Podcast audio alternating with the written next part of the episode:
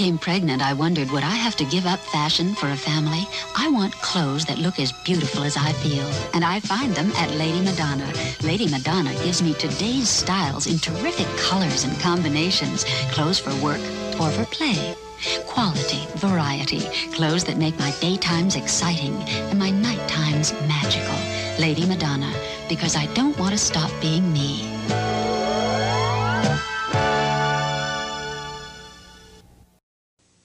The first time ever on a single album, 20 number one hits by the Beatles. We do. Yesterday, hey Jude. The Beatles' 20 greatest hits. An outstanding album value at a special low price. On records and high quality XDR cassettes from Capitol.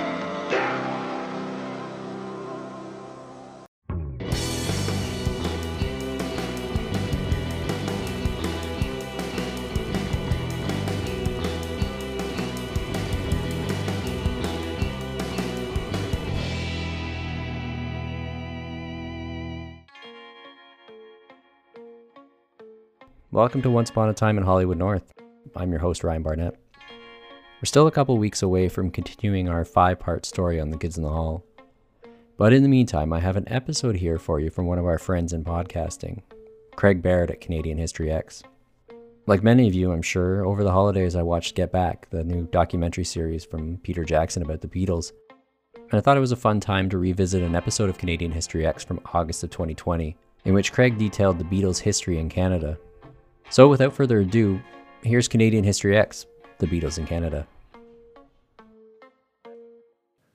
Greetings and welcome to another episode of Canadian History Ehx.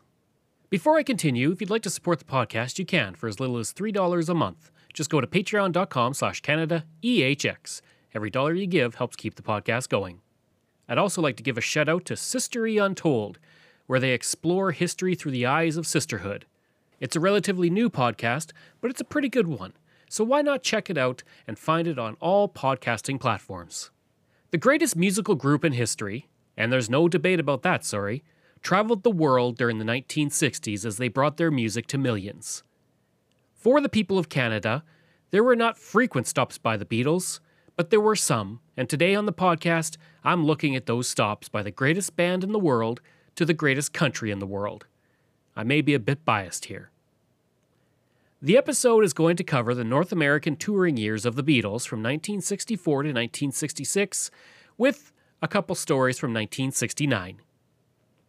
Beginning on February 18, 1963, Canadians would first hear the song Love Me Do, but it did not exactly light the country on fire. Paul White, the executive for Capitol Records of Canada, would state that only 170 copies in total were sold. Please Please Me would sell 280 records, and From Me to You sold 300. It seemed that Canada was not interested in the Beatles. That would all change, though, with She Loves You, released in September 1963. The song quickly exploded in popularity, selling 100,000 copies, and the earlier songs would have to be reissued due to the huge spike in demand by the public now clamoring for anything Beatles. The United States gets a lot of attention for being where the Beatles made their debut on television in North America. But it was in Canada that the Beatles were embraced first, nearly a year before they broke through in the United States. The songs, All My Lovin', Roll Over Beethoven, and Twist and Shout were not available in the United States, and it was up to Canada and Capitol Canada to manufacture the songs here and ship them to the United States. Capitol Canada would ship 100,000 copies of each song, but some estimates put the exports of the songs at 350,000 copies each. Between 1962 and 1966, the Beatles performed in over 1,400 concerts across the planet, with the vast majority being in the United Kingdom. Of those 1,400 or so concerts, seven were performed in Canada, amounting to half of a percent for all of their concerts. So let's take a look at the Beatles in Canada. The first time the Beatles arrived in Canada, let alone played in Canada, was not in Toronto, nor was it in Montreal or Vancouver. It was in Winnipeg. The Beatles were flying from London to San Francisco for their first major North American tour. Before they could get to San Francisco, they needed to refuel, and that refueling spot was the Winnipeg Airport. This would have likely been a quick stop that no one would have noticed until word spread after a man by the name of Bob Burns at CJAY TV learned the Beatles were on their way, and he put out the word on local radio to announce that the Beatles, the hottest band in the world, was landing at Winnipeg. Before long, the airport was full of fans kept behind a fence on the runway, hoping to see the glimpse of John, Paul, George, and Ringo. The band landed on August 18, 1964 at 2:05 p.m. There were no plans to disembark in Winnipeg, but Brian Epstein, seeing the huge crowd of people, convinced the band to make a brief appearance. Before that happened, a local high school student decided to take a chance on seeing the band. A young man by the name of Bruce Decker would take his chance to see the biggest band in the world. Arriving at the airport, he would run across the runway, up the stairs to the plane, and nearly get into the plane before being grabbed by security. The entire incident is actually captured in a wonderful series of photographs. According to Decker, who said in an interview later, he had seen that the door was open on the plane and no one was standing on the steps. He decided to risk it and see if he could reach the Beatles. He would say, just as they were wrestling with me, I caught a glimpse of the Beatles through the door, and they were all chuckling. I just did it for a bit of fun and didn't realize there was anything attached to it. After he was taken back to the crowd by the RCMP, Decker was a celebrity. He would say, and begged me to let her take my photo. Then another two girls saw me and pushed me into a corner, tears streaming down their faces as they asked me, What did they look like? Did you see anything? How does Ringo look? Afterward, he went to a coffee shop where another girl recognized him, put down a dollar, and told the owner he could have anything he wanted to drink. Interestingly, Decker's brush with musical greatness didn't stop there. He would briefly play in a band called the Deverons with Burton Cummings, followed by a second brief moment on rhythm guitar with the Guess Who. After the whole incident, Paul McCartney exited the plane and yelled, Hello, Winnipeg, and came down the stairs as a throng of reporters swarmed around him. Bob Burns would quickly interview John Lennon, saying, Bob Burns from CJAY television. To which Lennon responded, That's not my fault. Burns then said, You must be glad to stretch your legs. To which Lennon responded, Among other things. Burns would state that Ringo Starr was the most gregarious of the band and seemed the most mature. As the band got back on the plane, Ringo suggested that the group might return to Winnipeg following their North American tour. In less than half an hour, the Beatles were on their way, never to return. Here's the news clip from CJAY television with the interview with John Lennon. Now, the audio isn't the best, but a lot of it can still be made out. There they are. They're coming out down the stairs. First is Paul. There is John. There is George. And Ringo with his glasses, his inevitable glasses. Fantastic as they are, they are still the schoolboy from around the corner. This business has never affected them to the point where they don't talk to anybody or do anything. We're going to try to move in and see if we can get an interview. John Lennon. May I speak to you for a moment? Bob Burns from Channel 7 Television. John? That's not my fault. I know. Your picture's doing very well here in town. Is it good? That time up there? We saw it. That's that one right there. All right, Tom. That's all real right. Oh, jolly good. That's the English voice. Yeah. How about the Liverpool boys? Well, jolly good stuff, Stephen. All right, yeah, all right. Knickers. Right, right. Knickers. All righty. Was, how was the trip over from London? Uneventful? Well, it was a long.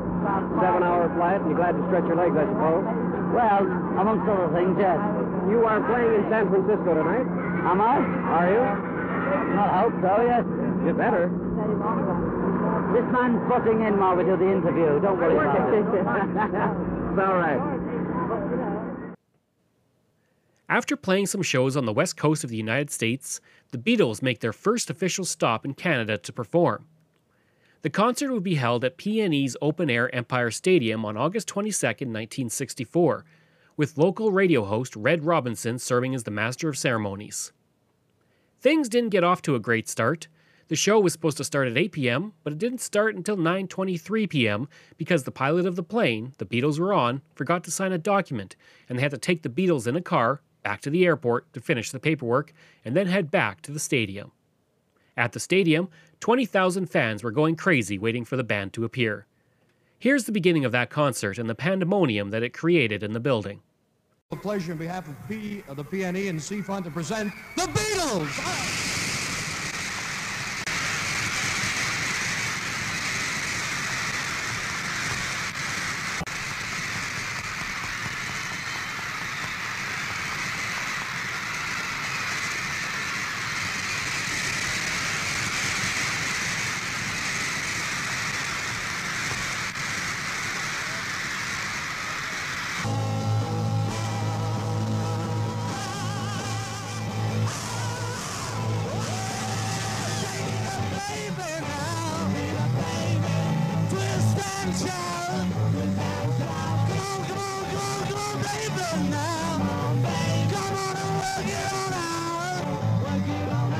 Beatles would open with Twist and Shout. By halfway through the show, the crowd was near rioting, and Robinson was told to go on stage and tell the crowd to calm down or else the Beatles would have to leave. Robinson would walk out on stage at the end of a song and told the crowd to back up because there was a fear of people being injured.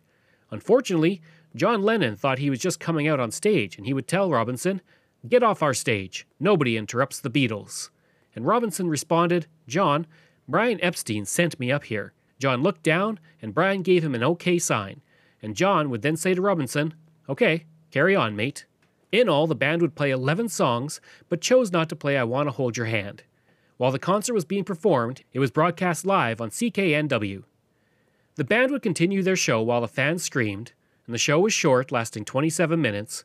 And once the show was over, the band left the stage and got into a waiting limousine and were driven to the Vancouver International Airport. They would then fly straight to Los Angeles. This was the band's one and only show in Western Canada. Flying into Toronto after performing in the United States on September 7, 1964, the band would sign autographs for immigration officials before being driven to the King Edward Hotel. Fans were already starting to gather at the hotel, and when the band stepped out of the car, Paul would have his shirt torn by a fan, while he and Ringo were separated from John and George. Thankfully, the police were able to quickly restore order on the street and get the band into their hotel suite. After the band arrived in the suite, they found a 14 year old girl hiding in the linen closet. One funny story from the band's time in Toronto was that Philip Givens, the mayor of Toronto, along with his wife, called at the suite at 1:30 p.m. but were turned away by a blonde woman.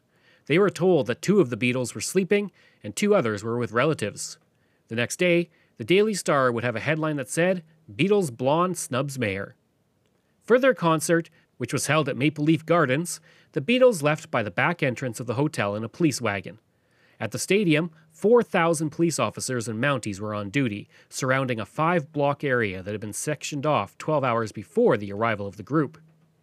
The first concert was supposed to start at 4 p.m., but the band would not get onto stage till 5:30 and were introduced by Jungle Jay Nelson of the local radio station.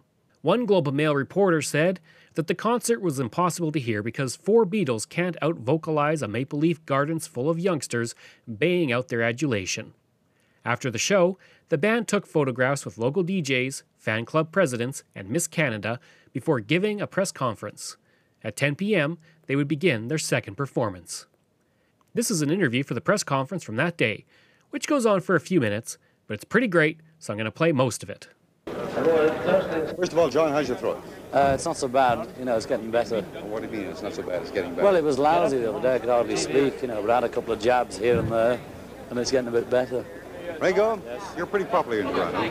Thank you very much. Do you like Toronto, or have you seen very much? Well, what I've seen of it's okay. What have you seen of it so far? Hotel and uh, driving, yeah. How was that drive-in from the airport? Very good, night? one of the best actually. What do you mean by one of the best? Well, uh, it was well organised with the police, you know. Yeah, but you had a rough kind, you had a rough time coming through that King Edward Hotel lobby. Oh, that was night. a bit rough, but it was okay, you know. I understand you lost a tie clip. No, I didn't. Someone made that up. I didn't. I didn't even have a tie on. You know, there's a young lady back here a little while ago asking me how often you chaps wash your hair. Uh, once a week, twice, you know, any times. Like when we get a cut, you know, there's no set time. Paul, yes. I think your name is Paul, right? Yes. Paul, you are a favorite in Toronto. Oh, uh, I think it's your good, No, I think it's your good looks that go along with it. Gee. Uh, you, I'll get to you yet, sir. Paul, what do you think of Toronto? I mean, what you've seen of it so far? Well, you know, like Ringo says, we haven't seen a lot of it, but it's nice. We just saw a little bit, a few lights. Who's hitting me? Go ahead. John. Saw a few lights from the air, you know, you couldn't really tell. Sounds good, though. What about these people out here? I mean, you know, you saw Marvelous. thousands Yeah, the audience is fantastic. Are the teenagers of Toronto any different from the teenagers that you met all across the continent? No, they're all just as good. You know, they're all great. Well, we kind of think they're uh, better. Okay. all right. Now, let me get let me get to your friend over here. Oh, he's already busy. me there, didn't you? That's all. I'll get you later. Okay. now, where do you go from here? Where do we go from here? We go to Jacksonville. Jacksonville, where? Florida? Yeah, that's right. That's right. Well, I thought you had a trip to Montreal somewhere in Oh, yeah, sorry, Montreal, then Jacksonville. I thought you meant up to Canada. Now, your first trip to Canada wasn't to Vancouver, What's right? the wire? I don't know what's happening here. Excuse us. Uh, people Your first, passing your first trip into, into Canada was to Vancouver. Yes. What did you think of Vancouver? Same. You know, it was. We don't see much of it. We can't really tell you what the city is like, but the people are nice. Well, I get the impression that you champs are virtually prisoners in your in your own right. Only when we're on tour. When we're not working, nobody knows where we are half the time. You, You, know, you- We you don't go time. anywhere. You don't do anything. Well, we've come here to work, haven't we? We're on tour. When, when the tour's over, we've got two weeks off, and we'll be we can go out and do what Well, we how do, like. you, how do you feel about this personally? I mean, you know, I mean, if I was uh, in London, England, or if I was in Europe someplace, I'd like to go out and see something. I mean, you chaps don't get a But chance if you to were see there anything. to work, you wouldn't be. We came over here to do a tour and work. We'd not come here to sightsee or see buildings or the local. Well, what about beauty this press spots. conference right now? Is this sheer work? I mean, it's not even. There's no pleasure involved. pleasure, the yeah, job, you know, but you we know, have a we laugh. have a laugh with it's pleasure. I haven't had a chance to talk to you very No, much you at missed all. me, didn't you? Yeah. I didn't miss you at all. I, you were there, but you were talking to somebody else. You were busy. I wasn't. Yeah. Okay, go on. Now, what is your impression of Canada? It's very nice. Yeah, I like it. Now, when you are finished, um, you know, touring around the country as a Beatle, have you uh, given any thoughts to uh, perhaps uh, using a few of those shekels that you've earned to come back and perhaps see some of the cities that you've been in? Yeah, probably. But you know, we haven't made any plans so far. You know, we'll wait until that happens, and then we'll start arranging what we're going to do. Now, any uh, group that gets together, four or five champs, uh, four in your case, that gets together, over a period of time, there are a few, uh, you know, um, knocks, knobby ends here and knobby ends there. Yeah, well, we have don't get along slight together. ones, but you know, we've known each other so long, we know how to get on How long have you known each other? Um, I've known Paul and John about eight or nine years. Us three have been, you know, known each other that long. We've known Ringo about four. So, you know, we know. Where'd you start? That's why we're at school. You know, we Go back in. Liverpool. Yeah. Well, I mean, uh, when I say where did you start, I mean how did you start as well? I mean, you know, Well, we bought guitars and got together. Pity you don't get a chance to see the place, Isn't it? George. It is. I feel like being trapped. Look, if you're going to talk, will you talk out in front so my camera can see you too? Okay, I'm just Now, asking George. It's a pity you don't get out. so It much is, it is. And yeah, see the bricks and Pity you don't too. Well, I, you know, I don't mind it. How do you feel? I don't mind either. I'm having a good time. Now, I've got one more question. Where do the hairdos come from? Where, where, where's the originality? Oh, scalp. We just found them, you know. Sorry, ages we've got to go now, folks. See it. Thank you very, very much. The day after they played their two shows in Toronto, the band would make its way over to Quebec to play two more concerts in Montreal. The only visit the band would ever have in the city. The band's only time in Quebec would be marred by death threats against them from French Canadian separatists. Police sharpshooters had to be present at the Montreal Forum during the concert. The concerts would pass without any problems, but it was something that was on the minds of the Beatles. In the 1990s, George Harrison would say, a Montreal newspaper reported that somebody was going to kill Ringo because they didn't like his nose or something, because he was probably the most British of the Beatles. I don't know. Ringo would say of the incident, Some people decided to make an example of me as an English Jew. The one major fault is I'm not Jewish. Threats we took in stride. I mean, suddenly there would be a few more cops, and this was one of the few times I was actually really worried. Upon arriving in Montreal, the Beatles were greeted by throngs of fans as usual, lining the streets, clutching magazines, and singing their favorite Beatles songs. The Beatles would take the stage for their first concert at 5:20 p.m. on September 8th, performing a 12-song set. They would play their second show at 8:30 p.m. and then chose not to stay in Montreal and instead fly from Montreal to Jacksonville, Florida. In all, the band stayed only 8 hours in Montreal. A total of 9,500 fans were at the show, followed by 11,500 at the second show. On August 17, 1965, the Beatles returned to Canada for two shows, and once again fans were waiting for them to arrive, camping out to capture tickets to the show. Fans once again tried to touch and rush the band before they arrived, only to be repelled by Toronto police officers who formed a fence with linked arms to contain the fans. The group had flown in from New York, arriving in the morning and staying at the King Edward Sheraton once again. fans had booked dozens of rooms in the hotel in the hope of meeting the group.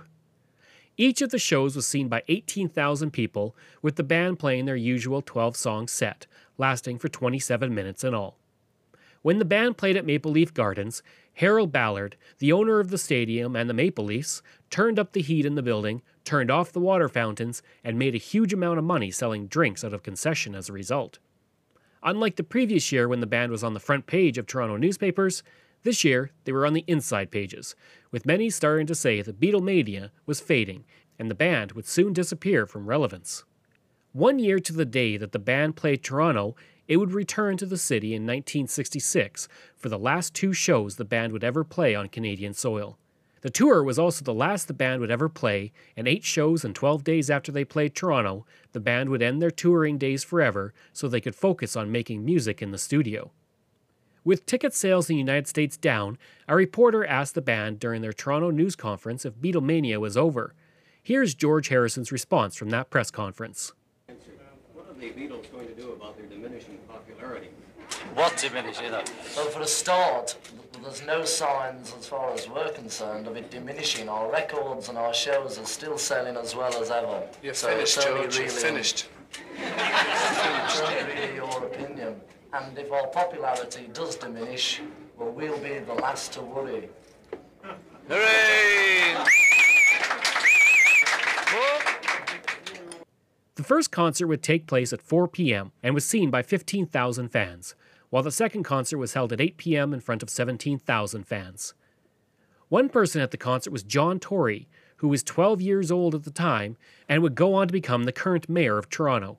He would say of the concert, the volume of the screaming was such that you could barely hear the music. Jungle Jay Nelson once again served as the MC of the concert, which saw 50 audience members treated for shock.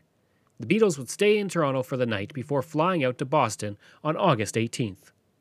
After the Beatles played their last Canadian concert, many critics said that the band was going to be gone soon. While the band would never tour again, they would redefine popular music for the remainder of the 1960s and remain just as relevant today as they were 50 years ago. While the band would never play Canada again, the country would still see members of the band play individually. John Lennon, George Harrison, Paul McCartney, and Ringo Starr all played solo shows in the country eventually. But arguably, the most famous solo Beatles story comes from John Lennon and when he held a bed in for peace in Montreal from May 26th to June 1st, 1969. Lennon and Yoko had held a bed in in Amsterdam earlier in the year, and the second bed in was going to take place in New York. But due to a 1968 cannabis conviction, Lennon was not allowed into the United States. They then intended to host the event in the Bahamas, but they could only spend one night there because of the heat, and it was after that they decided to hold the demonstration in Canada. They landed in Toronto and stayed at the King Edward Hotel, and were granted a 10 day visitor status.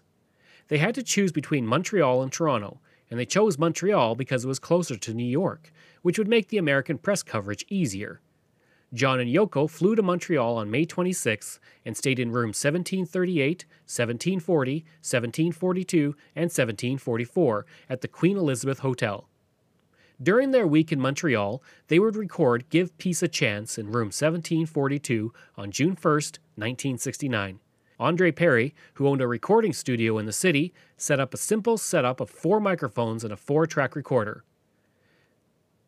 After the bed in, the couple would also meet Prime Minister Pierre Trudeau.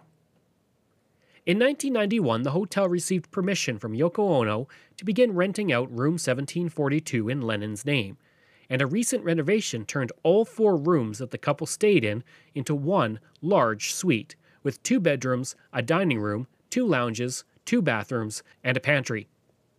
The suite also includes virtual reality goggles so you can experience the view from the bed through the perspective of John Lennon. Today, room 1742 is called the John Lennon and Yoko Ono Suite.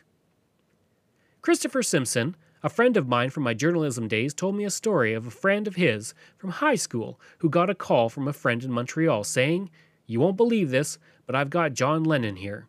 Her friend then put on a guy that sounded a lot like John Lennon, but Christopher's friend didn't believe it, and Lennon had to convince her that it was indeed him. After a couple minutes, she hung up.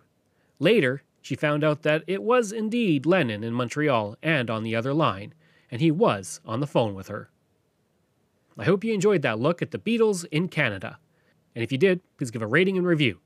You can reach me at craig at canadaehx.com. You can go to my website where you'll find hundreds of articles on Canada's history, as well as all my podcast episodes. Just go to canadaehx.com. And you can support the podcast by going to patreon.com slash canadaehx. If you're a supporter of the podcast for as little as $3 a month, you also get into my monthly Zoom history conferences for free. This month, I'm talking about T.G. Hamilton, the MLA turned seance man in Winnipeg who brought people like Sir Arthur Conan Doyle and Prime Minister William Lyon Mackenzie King to the city. It's a really interesting conference. It's happening August 30th at 2 p.m. Mountain Standard Time. If you're not a patron, then it's only $5 to register, which you can do through my website.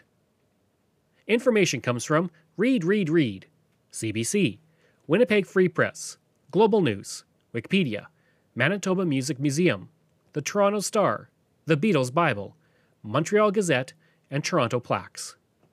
Thanks. We'll see you again next time. Once Upon a Time in Hollywood North is written and produced by me, Ryan Barnett, and presented by Knockabout Media. Special archival audio comes courtesy of Retro Ontario. You can follow me on Instagram at It's Ryan Barnett. Go there and you can follow the progress on my new graphic novel on the life and work of Buster Keaton. Thank you for listening, and until next time. One more question. Where the hairdos come from? Where, where where's the originality? Oh, scalp.